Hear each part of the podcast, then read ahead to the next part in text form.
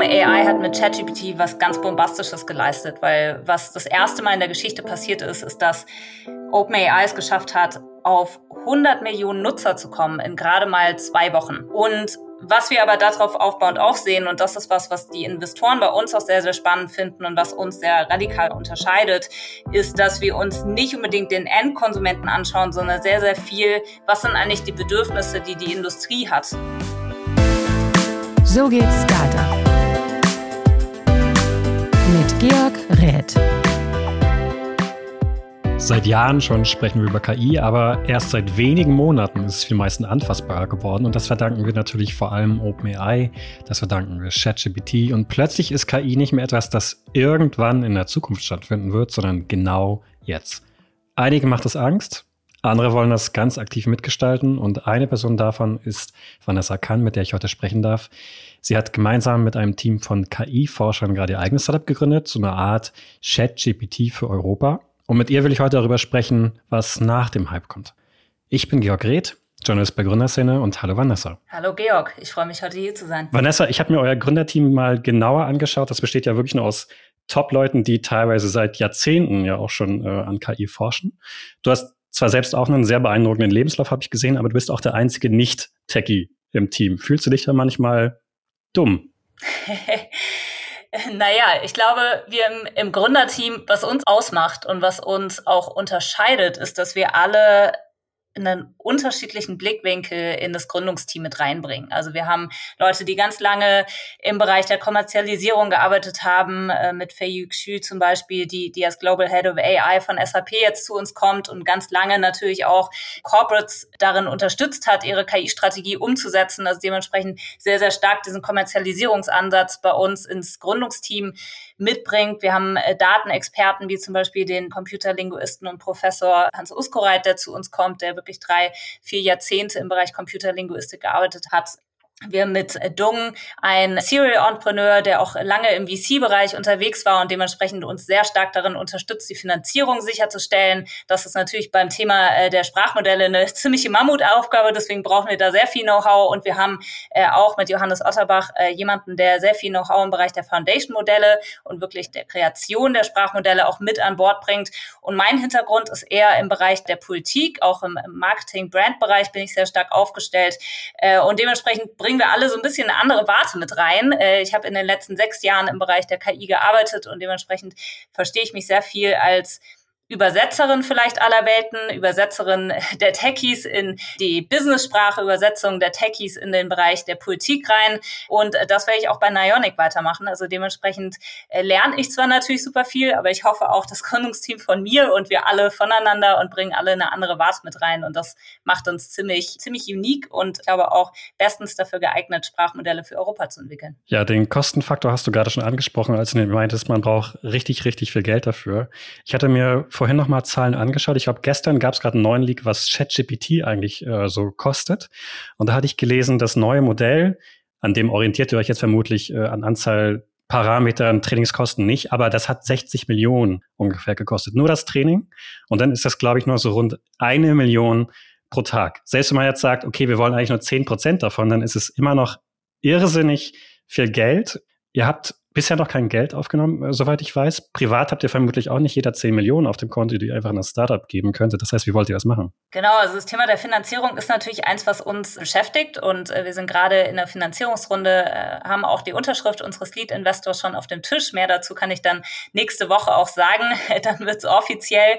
Dementsprechend, klar, also das Thema Finanzierung wird uns konsequent beschäftigen. Wir werden auch nicht so sehr in Runden denken. Wir werden einfach konsequent auch, auch Gelder auch aufnehmen, auch aufnehmen müssen müssen und nicht so sehr in, in Seed, Series A denken, wie das vielleicht viele Startups machen, sondern vielmehr kontinuierlich in, in Runden quasi äh, die Finanzierung zusammensuchen und stehen da viele im Gespräch mit europäischen Investoren. Aber klar, man muss auch global suchen. Also wir merken auch, dass natürlich die Summen und die Bewertungen, die aufgerufen werden auf dem europäischen Markt, leider oft nicht die sind, die wir brauchen, auch um solche großen Missionen zu stecken. Äh, und das ist was, was uns äh, auch stark beschäftigt bei unserer Strategie und unsere Mission ist sehr europäisch. Das heißt, wir wollen auch europäische Investoren mit an Bord haben. Und da sind wir gerade stark am Strategiefeilen, wie wir das am besten äh, machen, sodass wir halt wirklich auch unserer Mission gerecht werden können und, und gleichzeitig natürlich auch die Summen haben, die wir brauchen, um europäisch äh, hier wirklich was Großes zu leisten und, und leistungsfähige Modelle für Europa bereitzustellen.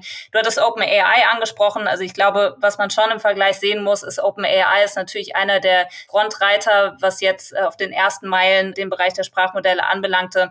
Das heißt, auch die haben natürlich viele Fehler gemacht auf dem Weg, die auch kostenspielig waren, die wir vermeiden können, indem einfach die, die Open Source Community, wir aber auch als, als Team natürlich auch sehr viel Erfahrung gesammelt haben. Das heißt, aus den Fehlern auch teilweise lernen können und Sachen von vornherein auch besser machen können. Dementsprechend ganz so kostenspielig ist das Ganze nicht, wie vielleicht die Summen von OpenAI auch vermuten möchten. Aber trotzdem ist es kostenspielig und trotzdem müssen wir, glaube ich, gerade mit europäischer Flagge schauen, wie wir hier den Souveränitätsgedanken auch vor allem vorantreiben können und uns europäisch hier auch kostenstark oder finanzstark aufstellen können. Also wir sprechen immer noch von vielen, vielen Millionen, muss man, glaube ich, dazu sagen. Ja. Aber Hast du deswegen gerade vielleicht auch bei meiner ersten Frage so betont, dass jemand habt, der schon diesen Fundraising-Prozess so häufig mitgemacht hat, weil ihr quasi jemanden im Team braucht, der es wirklich kontinuierlich macht? Nicht so wie man normalerweise sagt, wir gehen jetzt ein, ein Jahr lang oder ein halbes Jahr auf Roadshow, sondern quasi konsequent immer? Absolut. Also ich glaube, das ist für uns ein großer Faktor, wie wir erfolgreich werden können. Und äh, dementsprechend setzen wir da einen großen Fokus drauf. Deswegen starten wir auch gleich schon mit einem fünfköpfigen Team hier, was das Leadership-Team ausmacht und mit einer sehr großen, diversen Bandbreite. Ich glaube, das sieht man bei anderen Teams, die im Bereich LLMs äh, sich gerade aufstellen, dass eher viele Techies eben an Bord kommen. Klar, die sind natürlich fundamental wichtig, wenn es um die Datenlage geht, wenn es auch um das äh, Trainieren der, der Foundation-Modelle geht. Aber gleichzeitig wichtig ist natürlich auch der kommerzielle Digitalisierungsgedanke und der Finanzierungsgedanke und den bringen wir auf jeden Fall stark mit ein. Wenn man sich die Nutzerzahlen von ChatGPT anschaut, dann sieht sie gerade das allererste Mal rückläufig. Bedeutet das, dass ihr jetzt auch Probleme bekommt bei Investoren, weil ChatGPT, OpenAI vorher auch ein Vorbild war und man jetzt sieht, okay, der Hype ist vielleicht vorbei? Na, ich glaube,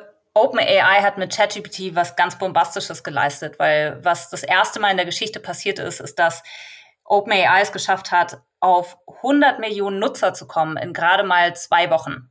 Und das ist echt eine Schnelligkeit, die haben wir so noch nicht gesehen. Zumindest bis vor kurzem. Med hat jetzt gerade natürlich mit Threads das wieder geknackt, aber stimmt, vorher waren sie die schnellsten. Genau, genau. Also deswegen, ich, ich glaube, es ist bombastisch, was wir, was wir gerade sehen. Es ist wirklich eine Revolution, in der wir gerade stehen. Was OpenAI natürlich mit ChatGPT geschafft hat, ist das erste Mal auch Sprachmodelle für den Endkonsumenten bereitzustellen. Also das war nichts, was jetzt die AI-Community zu sehr überrascht hat. Das ist auch eine Frage, die ich häufiger bekomme. So wart ihr genauso überrascht im Februar, als, als ChatGPT jetzt damit live gegangen ist? Nein, also ich glaube, die, die AI-Community war davon nicht überrascht und hat gesehen, es rollt gerade ein Tsunami auf uns zu. Wir stehen gerade kurz an der Schwelle einer Revolution, äh, weil viele natürlich schon GPT auch genutzt haben, äh, also die, die Schnittstellen direkt zu dem Modell, was hinter ChatGPT auch steckt. Und dementsprechend, es ist nichts, was jetzt eine Eintagsfliege ist, sondern es ist was, was bleiben wird und was gerade wirklich die Technologie, wie wir sie tagtäglich nutzen, komplett verändert. Also kein KI-Unternehmen oder kein Unternehmen, das auch KI entwickelt, wird in Zukunft noch seiner KI Texte erstellen, beibringen zum Beispiel, sondern wir werden alle halt diese Modelle als Grundlage nutzen. Und was wir aber darauf aufbauend auch sehen, und das ist was, was die Investoren bei uns auch sehr, sehr spannend finden und was uns sehr radikal unterscheidet, ist, dass wir uns nicht unbedingt den Endkonsumenten anschauen, sondern sehr, sehr viel, was sind eigentlich die Bedürfnisse, die die Industrie hat? Also was sind Anwendungsfälle von Sprachmodellen im Bereich der Industrie? Und da ist die Bandbreite echt enorm und wir sehen halt wirklich, dass der Impact, der dort entstehen kann, auf verschiedensten Level, ist in eigentlich allen Sektoren riesig. Also wir starten jetzt selbst mit, mit im Automotive-Bereich, dem Health-Bereich und, und dem ganzen Bereich so Enterprise IT mit unserem Beta-Modell, was wir dann Anfang nächsten Jahres veröffentlichen aber auch von der Chemieindustrie, von der Finanzindustrie, der Versicherungsindustrie also ich glaube, da, da haben wir vieles auch noch gar nicht ergründet, was da möglich sein wird. Und ChatGPT ist da, glaube ich, ein Fluch und Segen zugleich, weil jetzt denkt, also jetzt weiß jeder, wovon wir reden, ähm, wenn wir eben Sprachmodelle meinen. Das war noch letztes Jahr überhaupt nicht so. Da haben wir uns den Mund fusselig geredet und, und keiner wusste wirklich, was wir meinen. Aber gleichzeitig denken jetzt natürlich alle, dass der einzige Anwendungsfall ChatGPT ist und mit den Schnittstellen zu Sprachmodellen lässt sich natürlich so viel mehr auch machen und ich glaube, da liegt auch einiges an Aufklärungsarbeit noch vor uns, äh, gerade auch Richtung Industrie. Fast alle Industrieunternehmen haben mittlerweile eine AI-Abteilung, die dann natürlich äh, sehr aufgeklärt vorgeht und sind deutlich besser geworden, auch ihre Daten zu strukturieren. Das wird für unser Tuning dann später, später wichtig, wenn wir die Modelle wirklich auf die Bedürfnisse der, der Corporates auch zuzurren wollen.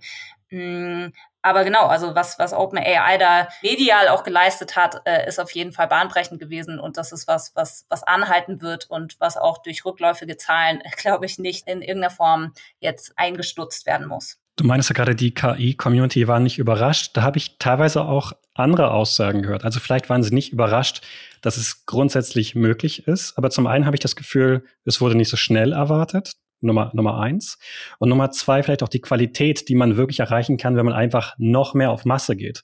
Habe ich das Gefühl gehabt, die war auch gar nicht so erwartet. Also im Endeffekt schon etwas, was jetzt vielleicht doch überraschend kam oder zumindest schneller überraschend, als man gedacht hat? Ich glaube, teils, teils. Also ich glaube, es war schon so, dass, dass man wusste, im Bereich der Sprachmodelle tut sich unfassbar viel und gleichzeitig waren natürlich das KI-Ökosystem in, in Europa auch teilweise sehr begeistert davon, wie schnell die Erfolge erzielt wurden, die sie er, erzielt werden. Also gerade auch im multimodalen Bereich äh, oder auch viele, die rumgespielt haben äh, mit äh, den ersten Versionen von, von Midjourney, Stable Diffusion. Also ich glaube, das Ganze hat diesen Hype entfaltet, weil natürlich auch sehr viele Enthusiasten an Bord waren und sehr viele, die sich natürlich auch tagtäglich mit KI beschäftigen und das Ganze nach, nach draußen getragen haben, dass es hier nicht um, um eine Eintagsfliege geht, sondern wirklich, dass wir mitten von, von was Großem stecken. Also dementsprechend, ich glaube, der Enthusiasmus darüber, der ist auf jeden Fall riesig und wie schnell sich jetzt gerade auch alles überschlägt, äh, das ist sicherlich was, was, was viele einfach gerade mitreißt und viele begeistert äh, und sicherlich auch den einen oder anderen überrascht, wie schnell es geht, klar, auch von, von den KI-Experten. Lass uns mal ganz kurz zu dir kommen, bevor wir nochmal tiefer einsteigen. Ich hatte mir natürlich vorher deinen Lebenslauf oder zumindest das, was du davon preisgibst, äh, mir natürlich angeschaut. Du bist ja eigentlich eine gelernte Politikwissenschaftlerin. Da liegt natürlich die Vermutung nahe, du bist irgendwie über diesen Ethikbereich da reingekommen oder was hat dich daran interessiert? ja, das äh, höre ich immer wieder. das stimmt so äh, tatsächlich nicht. Also ja, ich komme aus dem politischen Bereich. Äh, ich habe lange die Ambition gehabt, auch in die Politik zu gehen. Und äh, ich glaube, was mich an Politik begeistert hat, ist die Möglichkeit, sehr viel zu bewegen. Das war die Mission, mit der ich eigentlich in die Politik gegangen bin. Und dann bin ich durch, durch viele, viele Zufälle tatsächlich in den Bereich Digitalpolitik reingerutscht, weil gerade 2017, als ich in der Politikberatung Kunden äh, aus dem Silicon Valley zum Beispiel, also die US-Tech-Riesen eigentlich beraten habe in ihrer politischen Strategie, war das Thema KI gerade ziemlich am Aufkommen. Also die Bundesregierung hatte zu der Zeit zum Beispiel eine KI-Strategie geschrieben, die erste, die es gab. Äh, es wurde eine Enquete-Kommission für Künstliche Intelligenz in den Bundestag eingerufen. Also dementsprechend große Leitplanken, die da im politischen Bereich gelegt wurden. Und trotzdem habe ich an den Diskussionen gemerkt, dass die sehr theoretischen, gesellschaftlichen, politischen Diskussionen, die sich oft, wie du richtig sagst, auf den Bereich Ethik konzentriert haben, komplett eigentlich an der Praxis vorbeigegangen sind. Also ich hatte zu der Zeit auch viel dann Kontakt mit, mit KI-Startups, mit äh, Unternehmen, die sich mit KI in ersten Zügen beschäftigen, äh, auch mit den Entwicklerinnen und Entwicklern und habe einfach gemerkt, dass diese ganze Ethikdiskussion, wie sie zu der Zeit politisch und gesellschaftlich geführt wurden, einfach nicht wirklich praxisnah ist und nicht wirklich in der Praxis auch resoniert. Und das ist seither eigentlich die Brücke, die ich spanne. Also ich sehe mich so als, als die Übersetzerin dieser Welten. Ich versuche viel tatsächlich die sehr komplexen, äh, auch sehr technischen Themen, die auch ja viele Techies schlecht, äh, schlecht vermitteln können, muss man einfach sagen, runterzubrechen und, und für, für Politik, für Gesellschaft, für, für Unternehmen auch, auch da stehen ja viele noch sehr am Anfang verständlich zu machen mm, und diese Welten so näher zusammenzubringen. Weil was KI ausmacht, macht, ist wirklich das Ökosystem. Ich glaube, viel mehr als in, als in anderen Startup-Bereichen lebt KI davon, dass viele daran teilhaben. Und dementsprechend ist auch wichtig, dass sich diese Welten überhaupt treffen und äh, auch verstehen. Und das passiert eigentlich immer noch viel zu wenig, wenn auch immer mehr. Und das habe ich auch in den letzten vier Jahren beim Startup-Verband und, und dann jetzt auch bis vor kurzem noch als Geschäftsführerin des KI-Bundesverbandes gemacht und sicherlich auch eine Rolle, die jetzt bei Nionic eine große Rolle spielen wird, weil wir einfach ein komplexes Produkt haben, was für viele eine große Auswirkung hat und was wir vermitteln müssen. Und darauf werde ich mich auch konzentrieren. Ich finde es übrigens witzig, wo du gerade sagst, dass wenige eigentlich wissen, wie das Ganze wirklich funktioniert. Wenn man Leute fragt, weißt du, was KI ist, dann würden die wahrscheinlich sagen, ja klar, ich habe ja schon mal einen Prompt irgendwie bei ChatGPT oder Midjourney oder irgendwas geschrieben. Wenn man dann fragt, könntest du jetzt zum Beispiel ein neuronales Netz erklären, dann würde wahrscheinlich der Mund ziemlich schnell wieder zugehen. Lass uns aber nochmal auf den Punkt kommen. Du hast ja gerade schon gesagt, Deutschland war eigentlich relativ früh dabei. Dann ist es allerdings jetzt nicht zu einer Gesetzgebung gekommen. 2021 hat dann die EU den AI Act, muss man sagen, begonnen. Ja, auch zwei Jahre später gibt es jetzt zwar wieder mal eine Abstimmung, aber da ist noch kein Gesetz und in äh, Bundesgesetz ist das Ganze natürlich auch noch lange nicht überführt worden. Jetzt hast du das Ganze studiert.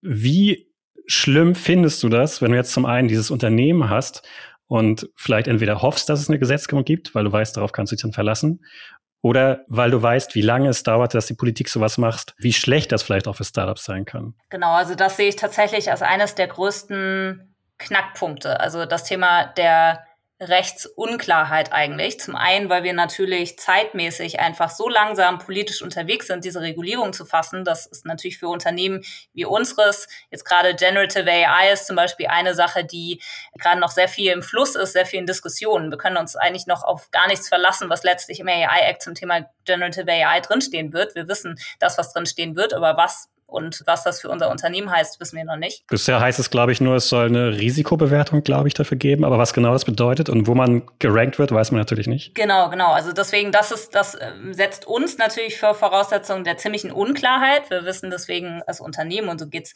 eben sehr vielen KI-Unternehmen gerade nicht ganz, was man damit jetzt schon anfangen muss. Das heißt, man ist in einer ziemlichen Wartestellung und zum anderen aber auch, glaube ich, die Rechtsunklarheit, wenn es darum geht, wie dann die Gesetzgebung ausgelegt ist. Also hat es gerade High Risk angesprochen. Ich glaube, gerade was die High Risk Cases anbelangt, ist schon sehr vieles eigentlich im Guss. Also da wird vieles, glaube ich, nicht mehr überraschend kommen. Und trotzdem ist, glaube ich, wie nach der DSGVO die große Frage, was heißt das denn jetzt in der Praxis? Also es fehlt so ein bisschen der, der klare Leitfaden, der den Startups an die Hand gelegt wird und äh, wo ganz klar ist, okay, ich befolge diese zehn Schritte und dann weiß ich, dass ich compliant bin. Und das ist gerade für Unternehmen, die, die wie wir ja ziemlich am Anfang stehen, eine große Herausforderung, weil man einfach dann nicht weiß, okay, wie, wie geht man jetzt damit um und was passiert im Fall der Fälle, dass man dann doch eine Klage bekommt, weil man vielleicht irgendwas nicht beachtet hat. Also da haben es natürlich größere Unternehmen, die sich natürlich auch daran halten müssen, deutlich einfacher, weil die natürlich eine große Legal-Abteilung haben, die sich damit zwei Wochen beschäftigen kann, ihre Grauzonen finden kann und anpassen kann. Während für uns wird es halt äh, einfach kostenspielig, compliant zu werden mit dem AI-Act und dementsprechend halt einfach, glaube ich, insbesondere kleine und, und skalierende Unternehmen auch treffen wird.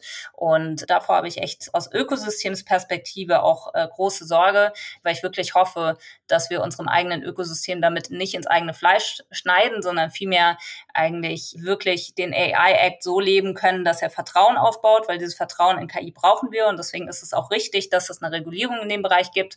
Aber Vertrauen bekommen wir auch nur dann, wenn wir es halt schaffen, unser Innovationsökosystem zu unterstützen und Leitlinien an die Hand zu geben und es möglichst transparent zu machen, was der AI-Act dann jetzt in der Praxis heißt. Und davon sind wir ein gutes Stück entfernt. Wir sind ja noch von dem AI-Act selbst noch ziemlich weit entfernt. Was glaubst du, wann kommt er denn überhaupt, dass er in Deutschland Anwendung findet? Naja, also dadurch, dass es eine Verordnung ist, muss er ja nicht in, in nationales Gesetz überführt werden. Er wird jetzt nach der Sommerpause behandelt, also geht jetzt in den Trilog. Die Vorlagen, die jetzt aus Rat und aus der Kommission kamen, aus dem Parlament, die sind nicht so weit weit voneinander entfernt. Also dementsprechend, ich glaube, dass da vieles auch schon so einigermaßen in Stein gemeißelt ist. Und dennoch wird es wahrscheinlich noch viele Diskussionen geben. Gerade Generative AI ist ein gutes Beispiel, wo eben noch nicht ganz klar ist, äh, worum es geht. Und ich glaube, was natürlich auch für Diskussionen sorgt, ist, jeden Tag hören wir neue Entwicklungen eigentlich im Bereich der KI, was für neue Sorgen führt. Und ich glaube, gerade äh, im Parlament sehe ich das sehr viel, auch im Austausch mit den Parlamentariern und Parlamentariern, dass es einfach ein großer Faktor ist, das fehlende Praxisverständnis dafür, wie eigentlich diese Regulierung dann umzusetzen ist. Und auch wenn man mit Behörden spricht, die dann letztlich auch kontrollieren müssen, ist das Unternehmen AI Act compliant oder nicht, auch die stehen noch vor vielen Fragezeichen, was es denn bedeutet, jetzt diesen AI-Act auch zu kontrollieren, weil diese KI-Expertinnen und Experten, die muss man erstmal finden, die das kontrollieren können äh, und da auch das Know-how mitbringen.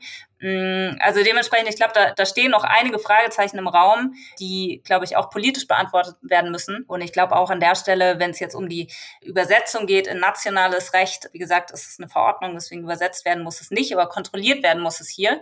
Und da hoffe ich sehr, dass es nicht wie bei der DSGVO wird, dass wir eigentlich zu keinem wirklichen digitalen Binnenmarkt in Europa kommen. Also DSGVO ist zum Beispiel sehr, sehr stark so, dass man, wenn man jetzt nach Bulgarien geht äh, oder, oder nach Spanien, ganz andere Rechtsprechungen antrifft zur DSGVO, als es in Deutschland der Fall ist. Und Deutschland ist einfach oft auch wirklich deutlich strikter darin, die DSGVO auszulegen. Ich glaube auch, ehrlich gesagt, wenn man mit den 17 Datenschutzbeauftragten, also den 16 der, der, der Länder und Bundesdatenschutzbeauftragten spricht, dann wird man auch feststellen, dass alle eine andere andere Auslegung haben der DSGVO und sowas wäre natürlich im Bereich AI auch nochmal eine zusätzliche Belastung. Das haben wir in diesem Jahr auch schon gesehen, als ChatGPT in Italien dann kurzfristig verboten war. In Deutschland war es weiterhin erlaubt. Die Diskussion gab es dann aber auch. Also ja, da gibt es unterschiedliche Auslegungen.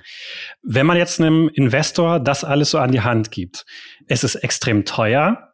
Wir wissen nicht hundertprozentig, wo es hingeht. Die EU ist auch nicht sich so recht sicher und es kann alles auch Probleme geben. Ist das extrem schwer, Investoren davon zu überzeugen? Oder denken die, naja, das wird schon irgendwie hinhauen, weil das hat ja zum Beispiel bei OpenAI auch geklappt? Naja, ich glaube tatsächlich, die Antwort ist halt, dass es in Europa gar nichts gibt. Und das ist keine Antwort, die eine Antwort sein kann. Also ich glaube. Oder fast nichts, sagen wir genau. vielleicht. Es gibt ja jetzt schon inzwischen einige äh, Beispiele, die auch wohlfinanziert sind. Ja, ja, absolut. Aber ich glaube, allgemein gesprochen, wenn man dieses Narrativ verfolgt und sagt, hier zum Beispiel, äh, Europa wird nichts eigenes ja, aus dem Boden heben, weil wir einfach eine zu starke Regulierung haben und hier nichts möglich sein wird und wir werden auf die US-Anbieter zurückgreifen, dann stellt uns das, glaube ich, vor die Herausforderung, dass wir als Unternehmen und als Gesellschaft sehr stark vor der Herausforderung stehen. Entweder wir nehmen die US-Anbieter und ich meine, Sam Altman reist selbst durch Europa und sagt, wenn die EU-Regulierung zu strikt ausfällt, dann ziehen wir uns vielleicht wieder vom EU-Markt zurück. Das heißt, auch da sind natürlich die Fragen, okay, lohnt es sich eigentlich für US-Anbieter hier unterwegs zu sein? die Corporates sind ganz klar auf der ganz gerade unterwegs zu sagen, naja, uns ist viel zu gefährlich, IP und Daten driften in die USA ab, wir werden diese Modelle gar nicht nutzen. Also weil du ChatGPT zum Beispiel in Italien angesprochen hast, bei vielen Corporates ist ja wirklich tagtägliche Praxis, dass Mitarbeiterinnen und Mitarbeiter ChatGPT gar nicht mehr nutzen dürfen. Also es ist wirklich auf den Firmencomputern auch gesperrt. Deswegen sieht man ganz viele, die mit ihren privaten Laptops daneben sitzen und es dort nutzen. Aber das kann natürlich nicht die Praxis sein und die Alternative kann auch nicht sein, dass wir sagen, wir bleiben von dieser Technologie komplett fern. Und ich glaube, das haben viele Investoren verstanden und ich glaube, Deswegen ist, ist der, der Fokus gerade sehr, sehr stark darauf zu sagen, wir brauchen was eigenes in Europa. Äh, wir sind uns auch sicher, dass es in Europa eine leistungsfähige Alternative braucht, die Bestand hat, die quasi compliant ist gegenüber der, der Regulierung hier vor Ort und das Vertrauen aufbauen kann, was es braucht für diese Modelle, die aber auch natürlich die europäischen Sprachen viel mehr mit einfließen lässt, die momentan bei den US-Modellen oft eben nicht so sehr stark äh, mit eingeflossen ist. Ich meine, der US-amerikanische Markt ist ein monolinguistischer Markt und dementsprechend liegt der Fokus halt einfach auf der englischen Sprache. Und letztlich auch die Industrieunternehmen, die halt alle sagen, naja, wir brauchen Modelle, die auch gerade unsere Industrie-Use-Cases stärker mit einbetten und es uns möglich machen, auch Sprachmodelle für unsere industriespezifischen Anwendungsbereiche mit einzubetten und, und einzupflegen. Äh, und ich glaube, diese Skala, die macht es einfach so attraktiv, auch für viele Investoren zu sagen, genau deswegen investieren wir in äh, europäische Anbieter. Genau, und ich glaube, da bringen wir auch gerade viel zum Tisch, nicht nur was den, den Tech-Bereich anbelangt, sondern eben auch viel Lösungen im Bereich der, der Kommerzialisierung und gerade auch äh, mit dem Fokus auf Industrie. Und deswegen hören wir da eigentlich nur positives Feedback und wenig Sorge. Hoffst du also, dass sich OpenAI aus Europa zurückzieht? Und hältst du das überhaupt für realistisch? Es ist ja ein riesiger Markt. Also da kann man nicht einfach sagen, nö, machen wir nicht. Puh, da bin ich ehrlich gesagt total äh, offen und frei. Was ich wirklich glaube, ist, dass OpenAI keine Antwort liefert auf die Bedürfnisse, die die europäische Gesellschaft und die, die, die europäische Industrie eigentlich an Modelle stellt. Und deswegen sehe ich den Markt als eigentlich so einen großen Markt an, äh, den auch jetzt wahrscheinlich nicht ein Modellanbieter wie Nionic erfüllen kann, sondern den, den auch weitere abdecken müssen, weil einfach die sektorale Reichweite von diesen Modellen ist einfach so enorm. Deswegen, ich glaube, gerade mit dem Fokus auf B2B, also auf Industrie, ist der Markt riesig in Europa. Es war was, wo US-Anbieter bisher noch keine Lösung drauf gefunden haben und was uns in Europa auch auszeichnet, dass wir immer sehr, sehr stark unterwegs sind im B2B-Bereich äh, und da viele sehr qualitative Antworten auch liefern, äh, nicht nur im Sprachmodellbereich, in ganz vielen Bereichen. Ich glaube, das ist ein Weg, den wir folgen müssen. Der andere Weg ist tatsächlich, dass wir hier in Europa so viele Daten und gerade vielfältige Sprachdaten vorhanden haben, die es unseren Modellen stärker macht, auch wirklich im, im Bereich der europäischen Sprachen auch unterwegs zu sein. Äh, OpenAI verfolgt ja eher den Ansatz, das ganze Internet zu scrapen und darauf aufbauend ihre Modelle zu entwickeln. Aber es gibt viele hochwertige Datenbanken. Nicht umsonst übrigens ist zum Beispiel DeepL so viel leistungsstärker als Google Translator, weil sie sich eben der europäischen institutionellen Daten bedient haben äh, und so aufbauend auf den europäischen Sprachdaten eben sehr viel bauen konnten. Und ich glaube, das ist der Weg, den wir in Europa gehen müssen. Und deswegen glaube ich, wird der europäische Weg einfach sein, dass wir leistungsfähigere Modelle für den europäischen Markt, eben für die Sprache und für die Industrie hier vor Ort äh, abdecken können und deswegen OpenAI dann einfach ein Competitor sein wird, eher Richtung Consumer vielleicht, äh, aber weniger Richtung, Richtung Industrie, weil das zeichnet das Unternehmen und auch die Modelle, die aus den USA kommen, eben momentan überhaupt nicht aus. Ja, wo ich das Gefühl habe, dass den Nutzern, sei es jetzt nur Consumer oder äh, auch aus dem Businessbereich, vielen, mit denen wir Kontakt hatten, denen scheint das so ein bisschen egal zu sein. Ich hatte einige Artikel darüber geschrieben, auch über andere KI-Unternehmen, die aus Europa kommen, und da kam so ein bisschen die Reaktion, brauchen wir doch gar nicht. Wir brauchen keine KI für Europa. Es scheint also gar nicht so diesen Need unbedingt zu geben aus der Konsumentensicht eher vielleicht aus der regulatorischen Sicht? Na, ich glaube, das ist, was wir halt oft gesehen haben, auch in den, in den letzten Jahren von Konsumentenebene, dass man sich vielleicht gar nicht so viel Gedanken darüber macht, was passiert eigentlich mit dem, was ich da eintippe. Teilweise geht das natürlich Hand in Hand mit sehr viel Bildung, die uns fehlt und neuen Diskussionen, die natürlich dann regulatorisch entstehen. Also die, die ganzen Künstlerinnen und Künstler, die gerade aufschreien, wenn sie halt sehen, dass ihre Bilder zum Beispiel Einfluss bekommen in die Bilder, die man erstellen kann, jetzt bei Midjourney oder Stable Diffusion und dementsprechend neue so Urheberrechtsfragen überhaupt entstehen. Aber ich glaube, viele Konsumentinnen und Konsumenten nutzen natürlich ChatGPT mit Begeisterung. Ich nutze es auch und, und, und finde, finde toll, was der Output ist. Aber gleichzeitig brauchen wir, glaube ich, mehr Bildung, wenn es darum geht, äh, auch sensibler dafür zu werden, was eigentlich mit den Daten entsteht, die wir eingeben. Und ich glaube, gerade viele Industrieunternehmen haben da sehr viel Sensibilität für, haben sehr viel Sorge davor, dass das IP und Daten eben abfließen und sehen durchaus den Need und, und auch sind einfach durchaus sehr bereit, Modelle aus Europa äh, eine Chance zu geben und, und sich überzeugen zu lassen äh, und lieber auf diese Modelle zurückzugreifen äh, als auf US-amerikanische Modelle, äh, weil momentan ist tatsächlich eher der Bereich, wo sie ein bisschen experimentieren mit US-amerikanischen Modellen, aber wirklich einbetten langfristig in die Strukturen tun es die allerwenigsten, weil sie einfach so viel Sorge auch vor dem Abfluss von IP und Daten haben. Genau, und dann könnte man natürlich noch über das Thema Moral sprechen. Da muss man nur nach China schauen. Die haben, glaube ich, die zweitmeisten Gelder bekommen im Bereich KI. Die bleiben natürlich meistens im Land. Ist aber natürlich nicht gesagt, dass es auch so bleibt. Hast du davor Angst? Ja, also ich glaube, generell habe ich sehr viel Sorge davor, wie diese Sprachmodelle eingesetzt werden können für antidemokratische Zwecke. Ich glaube, da müssen wir nicht nur nach China gucken, da müssen wir auch schon vor unsere eigene Haustür schauen. Ich meine, welchen Impact Sprachmodelle haben kann, wenn er für faschistische oder auch für antidemokratische Zwecke eingesetzt werden kann, der ist enorm. Also wir sehen es ja jetzt schon im Netz, dass einfach sehr viele äh, sich in, in Foren zum Beispiel zusammentun und tatsächlich sich gruppieren, um auf zum Beispiel politische Social-Media-Einträge zu antworten. Und das ist natürlich, wenn man das nicht nur mit Bots unterfüttert, sondern unter Bots, die 24-7 Content produzieren können im Namen der eigenen Ideologie, ist das natürlich super gefährlich. Das stimmt, aber darauf wollte ich eigentlich gar nicht hinaus. In China beispielsweise ist es ja eher so, dass die Regierung quasi vorgibt, wie die KI sich zu verhalten hat. Das, was du beschreibst, ist ja eigentlich, die KI ist relativ frei in dem, was sie produzieren kann. Und es gibt immer wieder Menschen, die das natürlich ausnutzen. Aber es ist natürlich schon was anderes, wenn eine Regierung grundsätzlich sagt, das sind verbotene und das sind erlaubte Inhalte. Absolut, klar. Und das ist sowohl in China als auch in anderen Ländern eine Gefahr, die sehr antidemokratisch aufgestellt sind. Ich glaube, China ist einfach als Riesenland quasi und, und Gegenpol zu den USA halt eben oft, oft eine Gefahr. Aber wir stehen im nächsten Jahr auch vor vielen Wahlen, also US-amerikanische, indische und, und europäische Wahlen, wo ein Rechtsruck zu erwarten ist und eben auch Richtung KI geschaut wird, um KI zu instrumentalisieren für solche Zwecke. Und das ist natürlich was, was mir schon Sorgen bereitet und wo Modelle natürlich durchaus auch beflügelt werden können für solche Zwecke. Und ich glaube, das müssen wir uns genau anschauen, auch gerade was unser Modell anbelangt. Ich meine, wir, wir schauen eher Richtung Industrieanwendungen, aber Richtung Konsumentenanwendungen ist, glaube ich, eine sehr, sehr große Gefahr, dass eben auch sehr viel Propaganda verbreitet wird und eben Mehrheiten verfälscht werden durch solche Tools wie eben ChatGPT auch. Ähm, ich meine, viele haben ja auch bei ChatGPT anfangs davon gesprochen, dass es das neue Googlen sein wird.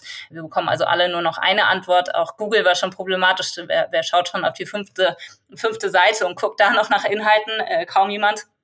Und wenn wir dann in Zukunft natürlich nur noch eine Antwort bekommen und davon ausgehen, dass die die einzig richtige ist, dann, dann ist es natürlich auch sehr gefährlich. Das heißt, das sind alles solche Diskurse, die wir, glaube ich, führen müssen, als Gesellschaft auch gerade, was wollen wir und was wollen wir nicht? Und dafür sensibilisieren müssen, dass, dass eben mehr Bildung in dem Bereich auch entsteht und, und mehr ja, Wahrnehmung von, was basiert auf Wahrheiten, was basiert auf wissenschaftlichen Wahrheiten, auch gerade, ich meine, auch der Begriff der Wahrheit ist mittlerweile irgendwie ein verschobener, aber genau, und was nicht wichtig und ähm, wie spielt KI tatsächlich auch in dem Bereich eine Rolle? Da hatte ich letztens eine sehr interessante Diskussion dazu, zu diesem Wahrheitsbegriff. Man kann ja eigentlich davon ausgehen, dass in ein paar Jahren eigentlich alles fake ist, weil wenn ich nicht mehr auseinanderhalten kann, ob das von einem Menschen beispielsweise gemacht wurde, mit bestimmten Intentionen oder von einer Maschine, muss ich ja davon ausgehen, dass es, dass es nicht wahr ist.